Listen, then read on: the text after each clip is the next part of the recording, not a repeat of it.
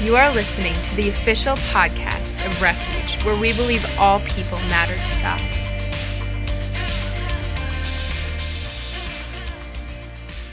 Want again welcome everyone here. If you haven't found a seat yet, go ahead and find one. Uh, I don't know if you were disrupted with uh, not having any electricity earlier this morning, but it, seemed like the whole west side of, the town and then this side was without power.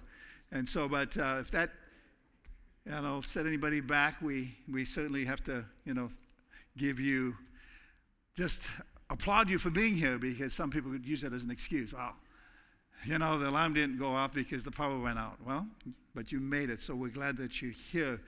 Uh, this morning, I'm really excited about this message. We're actually wrapping up a series that we've done all this month called Live It. And we've been addressing different aspects of how we live this life in Christ, how we live it up in our relationship to Him, how we live it right when we refer to the family and the home and marriage, and then how we live it nine to five in the workplace. And I have to apologize because I had planned on addressing stay at home moms because I tell you, they work very hard. And so, for those of you that are stay at home moms, we applaud you for all that you do for your family, for your children, and for the community. And then also today, we're actually wrapping this message up with a message entitled Live It Out. How can we impact our community with our life in Christ? And so, we're going to be addressing this this morning, and I, I truly have been pulled and torn in different directions because there's so many things I could share in talking about how we live this life out to impact our communities.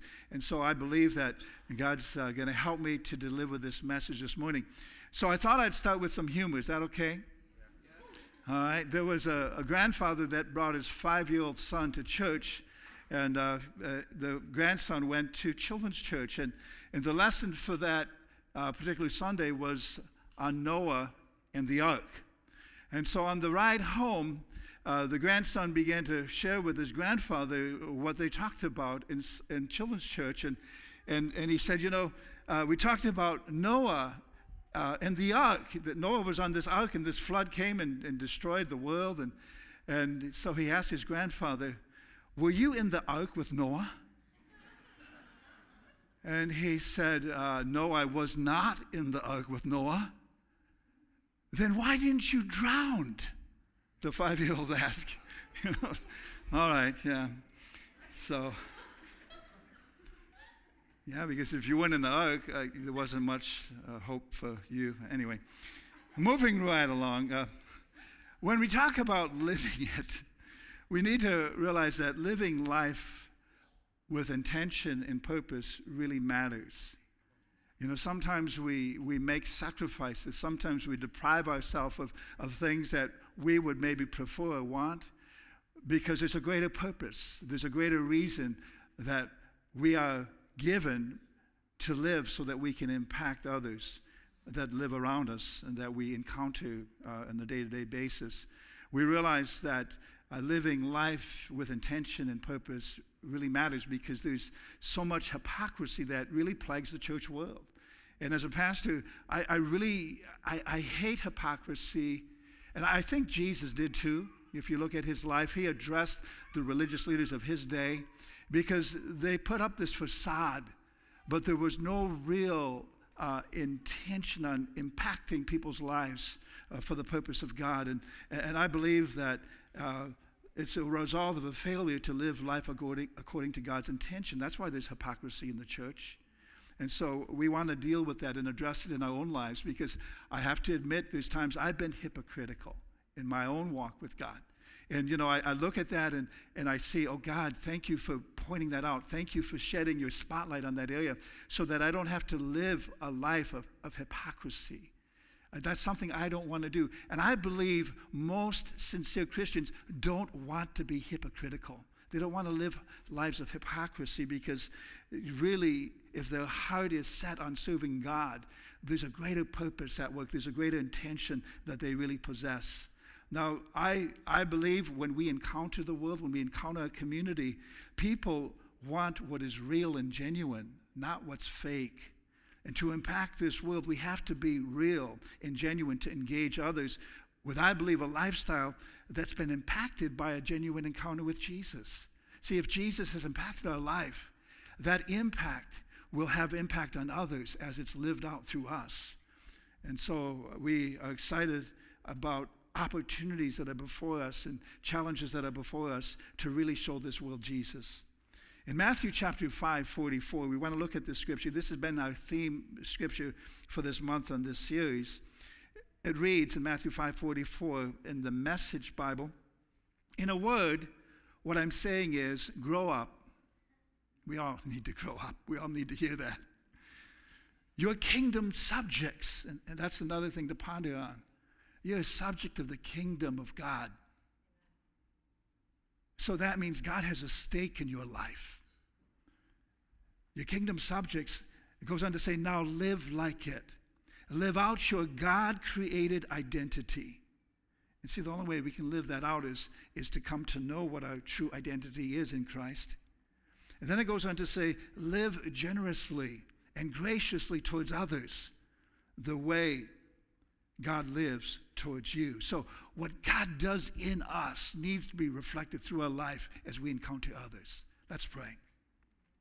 Father, we are so grateful for another opportunity to speak your word. And Father, I humbly submit myself before you. Help me to be a vessel. Father, help me to speak your word in the way that can be impactful in people's lives. I thank you for the Spirit of God who gives illumination and revelation and understanding of the truth. We pray, Father, that truth would take hold of our hearts today, that truth would take root and bear fruit in our lives. In Jesus' name we pray. Amen. Now, Jesus was a proclaimer of truth. In fact, he declared, Thy word is truth. And for us to proclaim the truth in a, in a day where there's so much deceit and so many lies, I believe it's so essential. And I, have discovered, though, that not everyone wants to hear the truth because sometimes the truth hurts. And I think sometimes maybe the truth has been presented in the way that is hurtful rather than helpful. And so, my intent this morning is to present the Word of God in a way that's helpful, not hurtful. But if for whatever reason today it's like, it seems I'm stepping on your feet, or ouch, this doesn't feel so good, that's okay too, because that's all a part of growth. You know, I think of the scripture in Proverbs that says, How painful are honest words. My wife is probably the most honest person you will ever meet. She won't tell you what you want to hear, she'll tell you things as they are. And, and sometimes that's got her in trouble, her gut level honesty. But I appreciate that, that quality in her because she'll tell me what I need to hear, even though sometimes I don't want to hear it. How many of you can relate to some of that? Okay? And so, yeah. Now, when we talk about living this life to impact the community, we, we want to really address that issue. And I want to come from a couple of different angles this morning. But uh, there's a scripture, and you can turn there if you have your Bibles, it's found in Colossians chapter 4, verse 5. Colossians chapter 4, verse 5. And I'm reading from the voice version, the translation. It says, Be wise when you engage with those outside the faith community. Make the most of every moment and every encounter. Wow. See, we need to exercise some wisdom. And, and I, sorry to say, Christians have not always exercised wisdom when they've engaged with those outside the faith community. See, you can't really always speak Christianese because that's a language that maybe they don't understand and maybe they can't relate to. But yet, in engaging them, we present to them a, a Jesus who's real, that can make a real difference in their life. Uh, I teach Bible in the high school at Stevens Point Christian Academy, and I have some great students. I, I love those students, and, and I'm, I'm, I'm, I'm actually excited to go into class and, and have the opportunity to, to, share with them. I mean, I have them uh, twice a week, uh, Tuesdays and Thursdays for kind of an extended class period. But I gave them assignment, and actually, this assignment, I'm going to challenge you with the same assignment this morning. I was getting ready, uh, uh, preparing in the morning, and, and the Lord just gave this idea to me for this assignment. And the assignment was make a list of what you love and make a list of what you hate. Okay? And so, uh, what I was amazed at the response from the students, I got some extensive lists. And, and I actually, I kind of said at least three things you love, three things you hate. Some people gave me 20 to 30 things that they loved and 20 to 30 things they hated. And so I was really impressed with that. I actually um, was going to share Mackenzie's a little bit. I want. She, she, had a, she had a good list. And one of the things that she hates was bugs. It was on that list, okay? Because she does not like bugs, okay? A few other things she didn't like either. But and it, it could be any, it could be anything like hypocrisy or injustice or those kind of things. Those were all on that list. And, and, and this was actually fueled from the scripture passage we see in the book of Hebrews. Because let me, it, and you can turn there, Hebrews chapter 1, verse 8 and 9 from the voice. But before I read that, before we read that, what you love and what you hate tells me about who you are. It tells me a little bit about who you are. Because even what you hate is a clue to your assignment in life. See, Jesus hated evil, he hated wickedness, he hated injustice. But it wasn't just something he hated, it motivated him to do something about what he hated. And so the next time you identify something you hate, ask yourself the question is this something, God, that you're calling me to change, to make a difference, to overcome this hatred, to do something to make things right? And so that's where many causes become established. It's, it's because of what people hate. They hate this injustice, so they fight the cause for justice and say, get on the bandwagon and do what they can to change the world, to change the way people think, to change their outlook on things.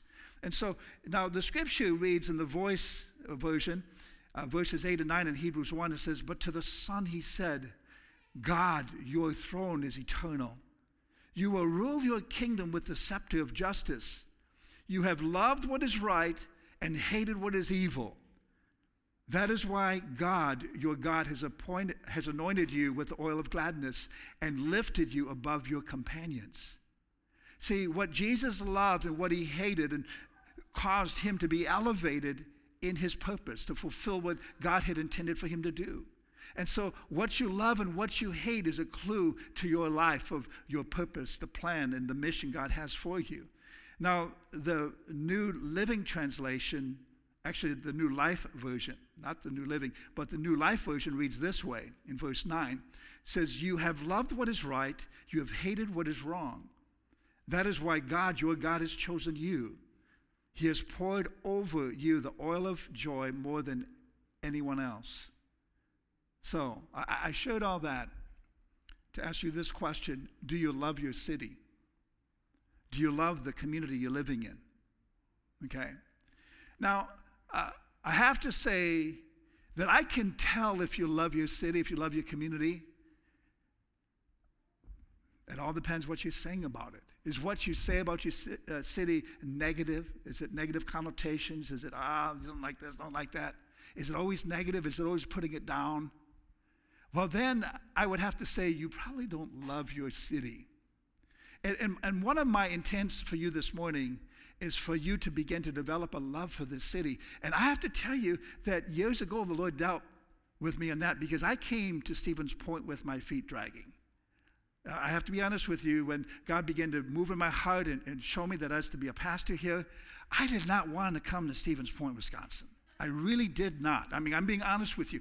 And, but something has changed, and now it's changed, obviously. But uh, it was what, what God worked in my heart is to develop within me a love and a passion for the city. To where now, if I go outside this community, when I drive through and when I see the city limit sign, my heart is lifted. And I begin to thank God for this city and thank God for its inhabitants. And I begin to just thank God, Lord, pour out your spirit here. Visit this city with your presence, your power, your love. And, and, and so I'm going to challenge you with that because I don't think I've ever really shared that with the congregation before in, in what I kind of go through when I come into the city, especially if I've been on an extended way, if I've gone to Africa, been overseas for a period of time, come back. It's like I celebrate. I'm back home. I'm in my city. This is where God's called me. Now, you may be called here for a season, maybe you're attending school, college, and you're here just for a couple years, four years, whatever. But as long as you're here, and we're going to see this in the scripture, when you seek the well being of your city and you seek the prosperity of your city, God will prosper you. He will bless you as you bless your city, okay? I'm actually getting ahead of myself, but that's okay. Now, so how do you talk about your city? Because it's an indicator whether you love it or not. Now, uh, Barna makes this statement in some of his uh, surveys. He said, Friendships are, the are the top thing people love most about their city. Friendships. That's interesting. Now, friendship has to do with relationship with people. And so, uh, and I, I, want this to focus because you can like things about your city, but what it really needs to be focused on are the people there and loving the people in the city. See, Jesus had a quality that was awesome, amazing. It's called compassion. Jesus was full of compassion. And you know what's interesting about compassion? Compassion is different than sympathy. Because sympathy, oh, I feel sad for you. I feel so bad for you. But that's the extent of what sympathy will do. Compassion takes you to another level where you actually engage in making a difference in that person's pain, making a difference in the challenge that they're facing. Compassion means you do something, you act. You just don't look at, oh, it's really bad out there. I feel so bad for those people. No, you don't sit. You can't sit. Compassion won't let you sit idle. You have to respond, you have to act. And I'm going to share three passages on, com- on compassion because each of these areas of compassion shows the heart of God towards us, the heart, the heart of Jesus towards uh, people. In Matthew 9:36, Jesus says here, when he saw the crowds, he had compassion for them because they were harassed and helpless like sheep without a shepherd. He saw people that had no leadership in their lives. He saw people that were helpless, that couldn't deal with the issues they were facing. And so his compassion was moved. And, and so this moved him to rally the disciples together to pray to the Lord of the harvest that God would send laborers into the harvest so that there would be a move of God to reach these people that were in need. And then we see in Matthew 14 14, when he went ashore, he saw a great crowd and he had compassion on them and healed their sick.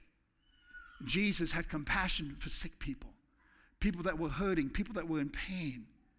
And, and Jesus, you know, you think, well, did Jesus heal because he wanted to prove he was God? No. Did Jesus heal because he just had the power to heal and he wanted to display it for everybody to see? No. Jesus healed because of his compassion. His compassion moved him to bring his healing power into people's lives. And see, that healing power is still available today because Jesus Christ is the same yesterday, today, and forever. But now he uses us to administer his healing power to this world. And then the third passage on compassion we see in Matthew 15 32. It says, Then Jesus called his disciples to him and said, I have compassion on the crowd because they've been with me now three days and have nothing to eat. And I'm not willing to send them away hungry lest they faint on the way. Now, think about this. It wasn't in Jesus' budget to feed that multitude, there was not resources to do it, but he found a way. And there we see the miracle of, of the fishes and the loaves being multiplied.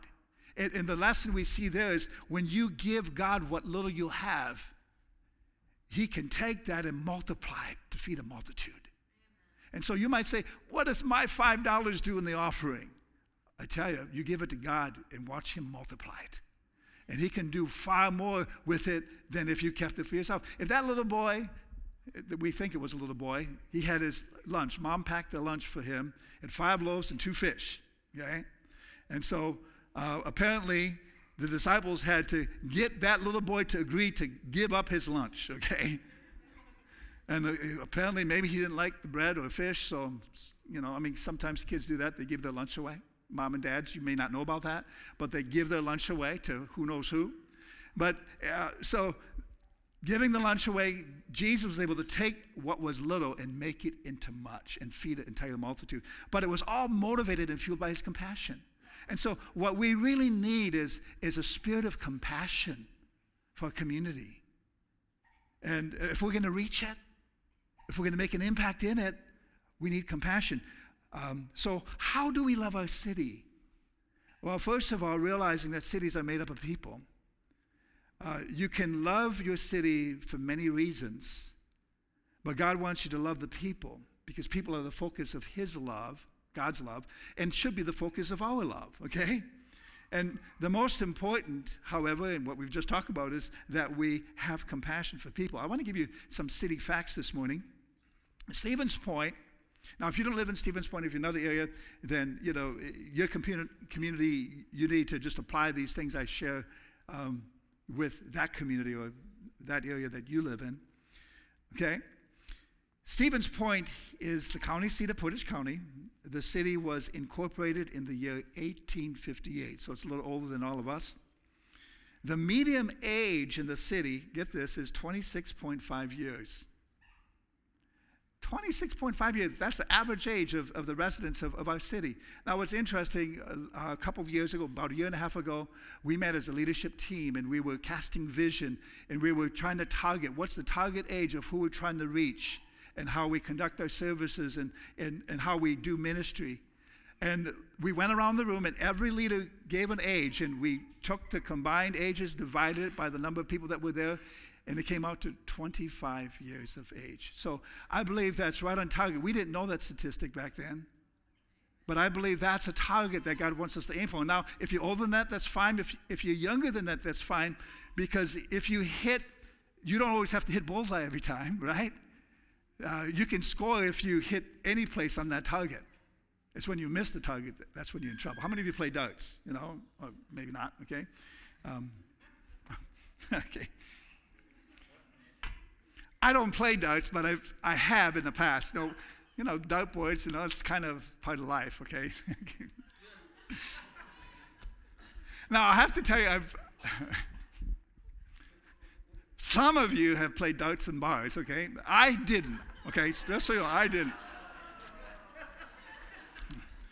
I don't know how I get off on these things. I get myself in trouble sometimes. okay, let's keep, let's stay focused on these statistics here. In 2014, the population of Stevens Point was 26,658. It makes it the largest city in the county. Portage County population census of 2010, the entire county is 69,916. Now, that's not a lot of people. Like, we have some friends here. Priscilla's parents are here and, and her brother from Chicago. Okay, the, the statistics are a lot different. There are a lot more people, folks. Okay, so 69,000, that's probably just a little suburb off of Chicago, you know. It's, but, but for here, that's, you know, to me, that's a lot of people that need to be reached, okay? Now, Portage County population, okay, I read that one. Stevens Point is home to the University of Wisconsin, Stevens Point, we know that, and also is the campus of Midstate Technical College. Now, what I found in these statistics, on city rankings. Maybe this you didn't know about your city, the, the previous things maybe you did that I shared. But Stevens Point was listed in Relocate America's top 10 best places to live in 2007 and 2008 for the United States, for the whole nation. The top 10, at least that year, 2007. What was happening in 2007, 2008? I don't know. Must have been good, okay? but it, it's still good, right? Okay, and then it was listed uh, in the top 100 cities for 2003, 4, 7, 8, 9, and 2010. It was listed in the top 10 relocation cities in the year 2010, so that's a little more recent. In 2009, CNNMoney.com ranked Stevens Point the 18th best place to retire. Okay, so maybe I'll stay here. Okay?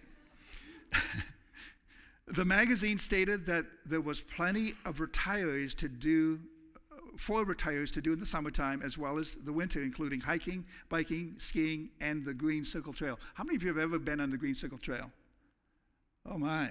Okay, there's some of you that haven't. You need to do that. That's an, that's an adventure in itself. Um, I can say that I actually made it all the way around. I was tired at the end of the day, but 26 miles on the bicycle, yeah, that's my bottom was sore for a couple of days, but I, I survived that. Stevens Point was rated the sixth best place to raise a family by Forbes.com in 2010. Wow. So, families, come on. That's a great place to raise a family. So, these are statistics. You, you might not know that about your city, but I, I think that can make you even, you know, with a good sense of pride, excited about that. Um, so, we talk about living it out to the community, and I always give you three major points that I want you to take away with you. So, what are three things that we can say about living it out?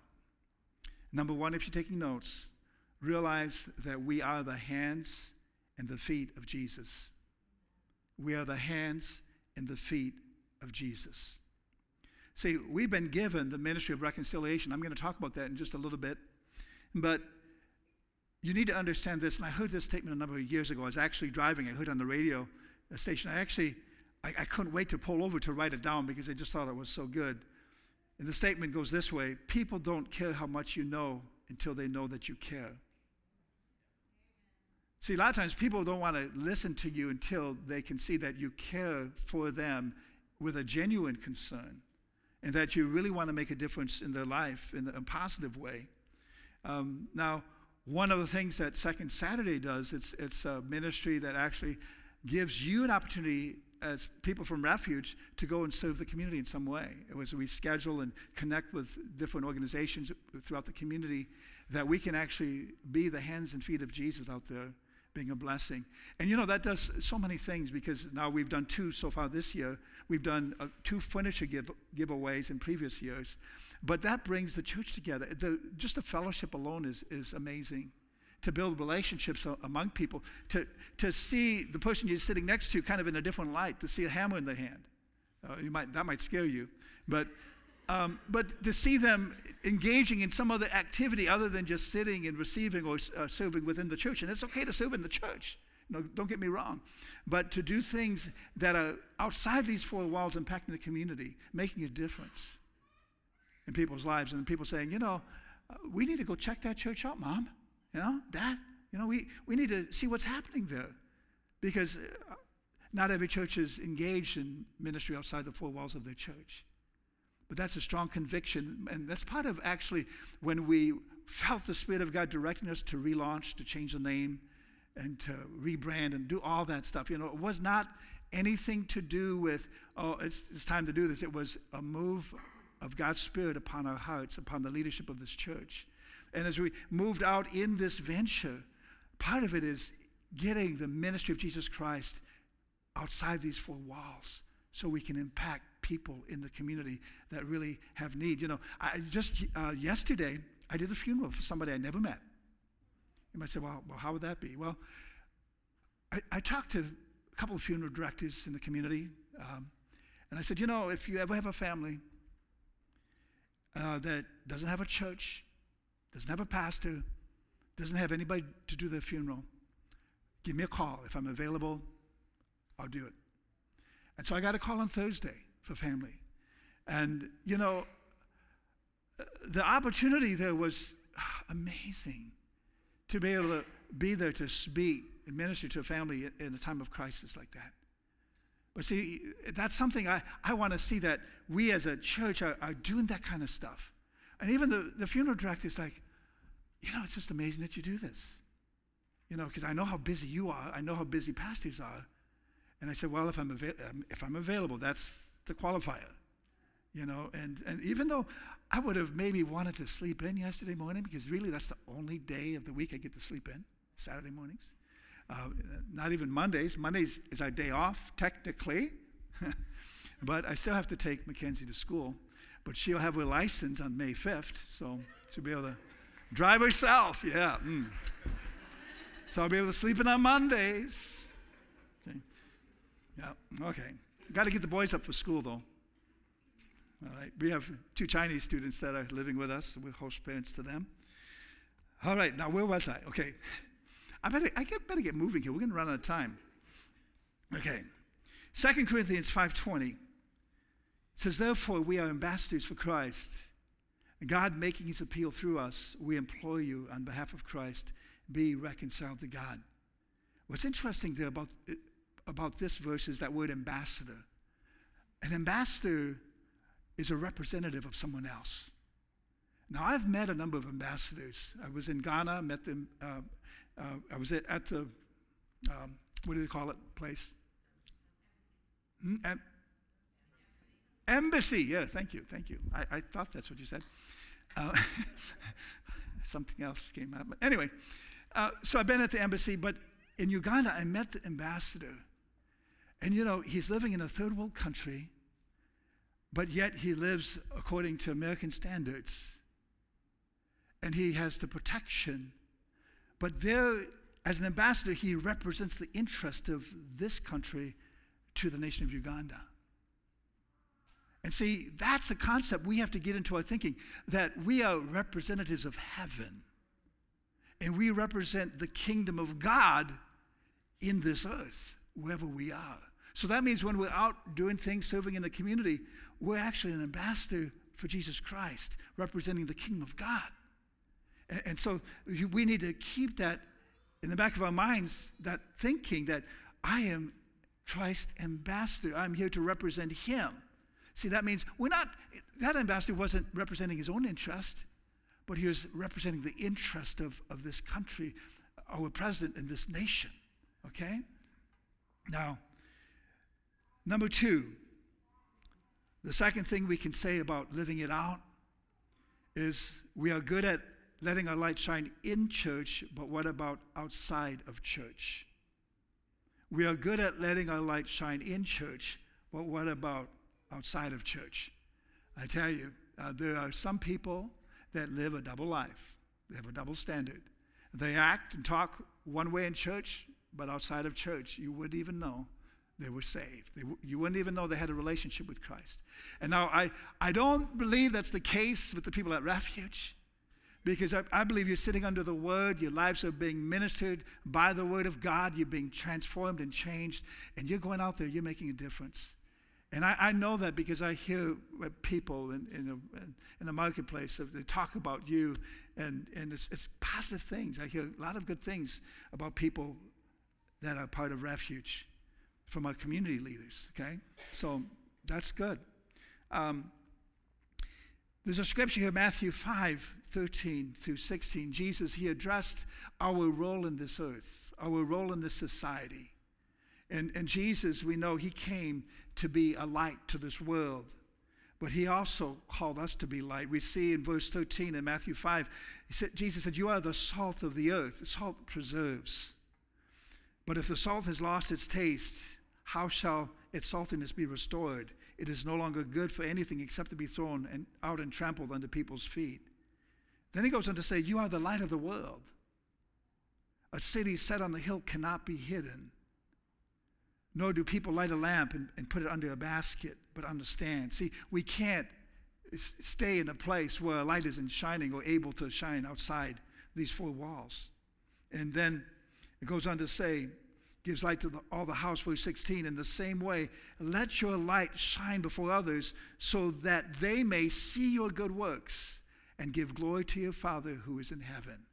See, how are they going to see what you're doing, what you do, if you're not out there doing it and somehow impacting the community in some way? Now, years ago, the Lord w- w- was dealing with me about getting involved, and, and uh, we saw in the newspaper there were openings on the advisory committee to the Health and Human Service Board.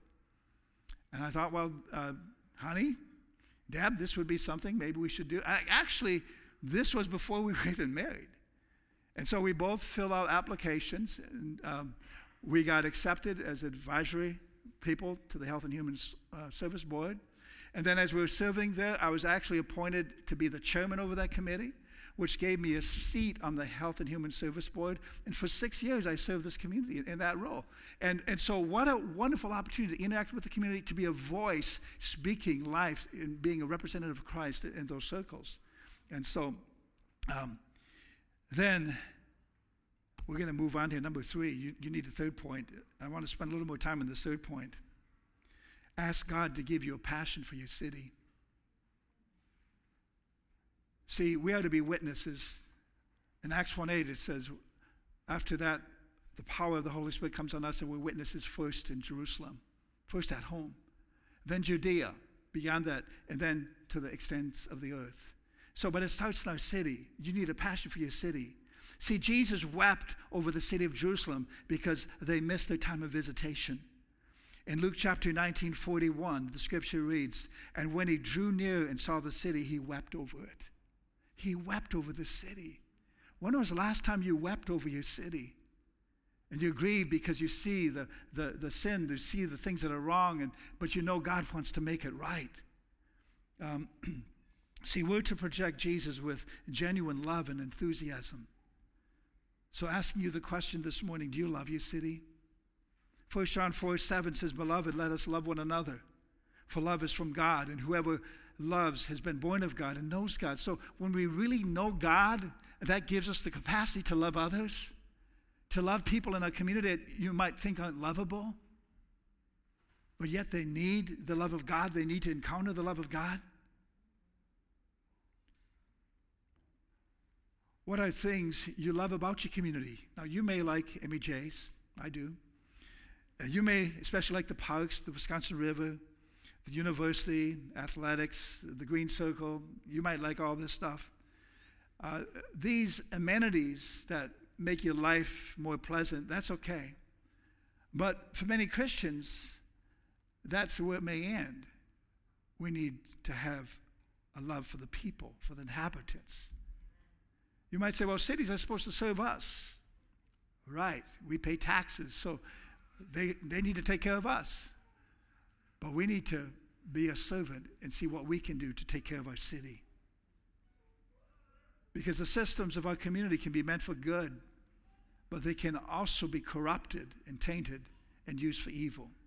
But we can have a part, we can have a say, we can make a difference. When was the last time you went to a city council meeting? You know, you even know what's happening in the city. I want to challenge some of you get involved. You might say, I don't want to get involved with politics. Well, we need positive voices in every arena in our community. You know, find out what's happening. Find out who's running for the school board. Maybe you need to run for the school board. You know, get involved, be a part. When was the last time you prayed for your city? When was the last time you prayed for your community? Jeremiah 29 7. This is a very important verse of scripture we see now. In the period of history, now think about this. The children of Israel are taken captive by a foreign nation, and they're forced to live in captivity in a city that's far from home. And God gives them a message about that city and their attitude towards it. In Jeremiah 29, verse 7 says, Also seek the peace and the prosperity of the city to which I have carried you into exile. Pray to the Lord for it, because if it prospers, you too will prosper. Here we see an exhortation from Jeremiah the prophet from scripture that we are to pray for our city. Even if you were brought to the city in exile against your will, you are to pray for this city. And as God blesses it, you will become blessed. It's serving and reaching out. We at Refuge believe very strongly in the importance of serving the community to expand the influence of Jesus Christ beyond these four walls. Serving isn't just some trick to get more growth, but it's really showing people the love of God and sharing the gospel and showing people how God wants to see them treated. Now, what is your view of outreach? Your view of outreach, actually, there's, there's three different pro- approaches, and I'm going to just give this to you real quick um, under this third point. Um, there's different views of outreach. One is the fortress approach. Some churches take that kind of pattern. In this appro- approach, the church asks people to remove themselves from the world so that they can be pure. Uh, we can just pray for the unbeliever, but never engage them in a, in a meaningful relationship. That's the fortress approach. But yet, Jesus said in John 17, 15, I do not ask that you take them out of the world, but that you keep them from the evil one. We're in the world, but we're not of the world. And then John 17, 18, as this is Jesus speaking to his disciples, or I mean, this is Jesus speaking in his prayer to the Father before the crucifixion in the high priestly prayer. He's praying to God. And he says, As you sent me into the world, so I have sent them into the world. As the Father sent Jesus, so he sends us into this world. See, we can't demand that the world changes without presenting Jesus to them. Then there's the, there's the force approach. The force approach is a turnoff to many people. A forceful presentation of our view on others is usually a turnoff. It's uh, ministering the word in the condemning way, putting people down for how they're living, how they're acting. Uh, if Jesus did that to the woman at the well, he would have never won her as a convert. If he would have came, oh, you, you woman, you're in your adultery, you're living this bad way, you know, if he would have came condemning her, she would have fled from him. But she was drawn to him because of the message of life that he had to share, the, the love, the forgiveness that he offered her. She found her peace with God, made her peace with God that day. The third approach when we approach the community is what I call the fragrant approach. Now, I forgot to put cologne on this morning, but um, it's called Happy. My wife really likes it. So I like to, to, to put it on me to make her happy, okay? Uh, it makes her happy, right?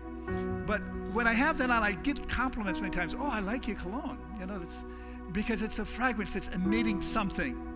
And there's a scripture in our approach when we touch the world, when we touch people that don't know Christ, should be what we see in 2 Corinthians 2:14. It says, "But thanks be to God, who in Christ always leads us in triumphant procession, and through us spreads the fragrance of the knowledge of Him everywhere. See, that's what it's all about. There's a fragrance that we can spread everywhere we go. Well, people look at you and say, What's different about you? What do you have? I don't have what you have. And we can lead people and bring people into encounter with Jesus, having an opportunity to begin to speak into their life and share the gospel. See, perfume does nothing when it's kept in the bottle, but when applied, it begins to have an impact. But not in a forceful way. Now, some people might have some really strong cologne, okay? But I'm not talking about that, okay? So, but, uh, yeah. So, what can you take away from this message today? I just want you to think about that for a moment. I really desire for you to begin to develop a greater love and a passion for your city, for people outside these four walls that don't know Christ, that need a relationship with Him, and others that maybe have walked with God but have gone to the wayside, have, fallen away. They, they need somebody to come and, and speak into their life and to draw them back into the kingdom. Imagine for a moment a city, a community that has been won to Jesus Christ, a community that has come into a real encounter with Jesus Christ. What is preventing that from happening? See, God's plan has not changed. The scripture says he's not willing that any perish, but all come to repentance. It's his will for all men to be saved and come to the knowledge of the truth. And he's equipped you and I and commissioned us to win this world for him. He even said, I'll never leave you nor forsake you. I'm with you to the end. I'm going to help you get the job done. But he needs us because we're his hands and his feet. I want you to close your eyes in this moment, and as we bring the service to a close, I want to begin to address you here this morning concerning your relationship with God and where it may be or where it may not be. Now, many of you have already come to a decision in your life where you've received Jesus Christ as the Lord of your life. He is most certainly your Lord, your Savior. You've made your peace with God. But if there would be one or maybe a few today that you haven't come to reconcile your relationship with God. You've not come to terms to acknowledge who He is and what He came to do for you. I want to ask you this question Where do you stand with God? Jesus said in the scripture to Mary and Martha, said, I am the resurrection and the life. He who believes in me shall live even if he dies. And everyone who lives and believes in me shall never die. And then he asked them, Do you believe this? Belief in Christ results in the gift of eternal life.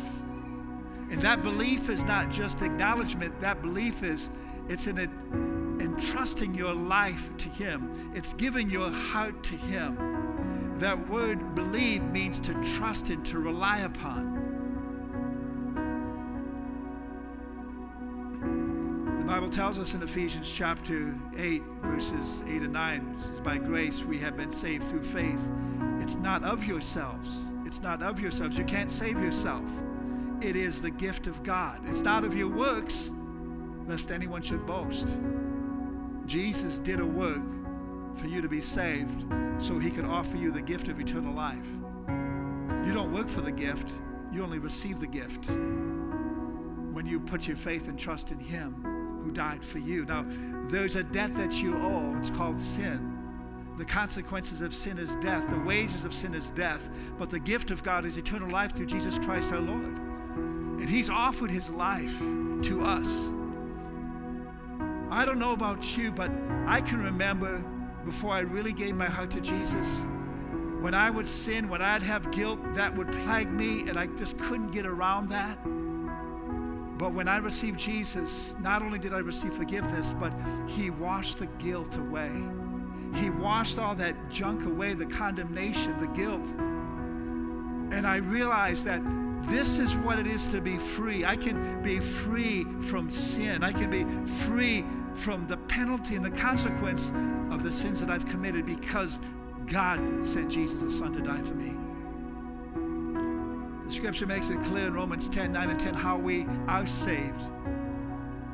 It reads, If we confess with our mouth Jesus is Lord and believe in our heart that God raised him from the dead, that we shall be saved.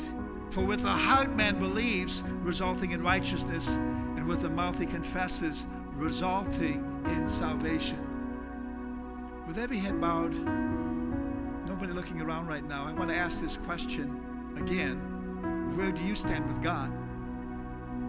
If for whatever reason this was your last day on earth and you were to stand before God in judgment, do you believe that you would be received into his presence? Or do you believe that you just you, you just don't know, you're uncertain where you would go? If you have a question about your eternity, if you have a question about where you would go, my exhortation to you today is, is to put your faith in Jesus because when you do, He will give you assurance so that you can know, so that you can receive His life and be born of His Spirit and live forever with Him. If you're here today, you say, Pastor, would you pray for me? I'm uncertain of where I really stand with God. And I want to give my heart to Him today. I want to dedicate myself to Him today. I want to receive salvation and eternal life today. If that's you, just lift up, lift up your hand and we'll pray. Thank you, Jesus. All right. Let's pray this prayer together. I'm going to have the prayer team come up at this time, too. They're going to be up here to pray uh, for anyone that needs prayer when we dismiss the service. And especially if you respond in this invitation, it's our desire that you receive prayer and, and, and you can, God can meet you in that place of prayer.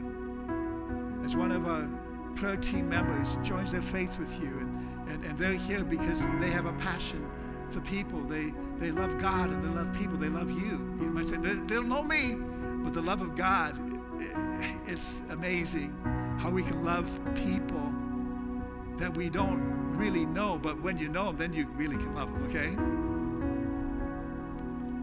Let's pray this prayer together.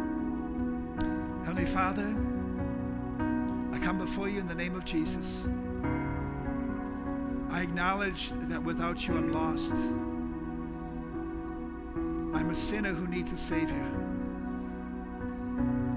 Heavenly Father, you sent Jesus to die on the cross for me, to take my penalty, to bear my sins. I believe you died for me, Jesus. And I receive you now as my Lord and my Savior. Come into my heart and be the Lord of my life. Make my life what you want it to be. In Jesus' name I pray. Amen. Thanks for listening to the Refuge Podcast. For more information about who we are and to listen to more inspirational messages for free, visit us online at wearerefuge.net.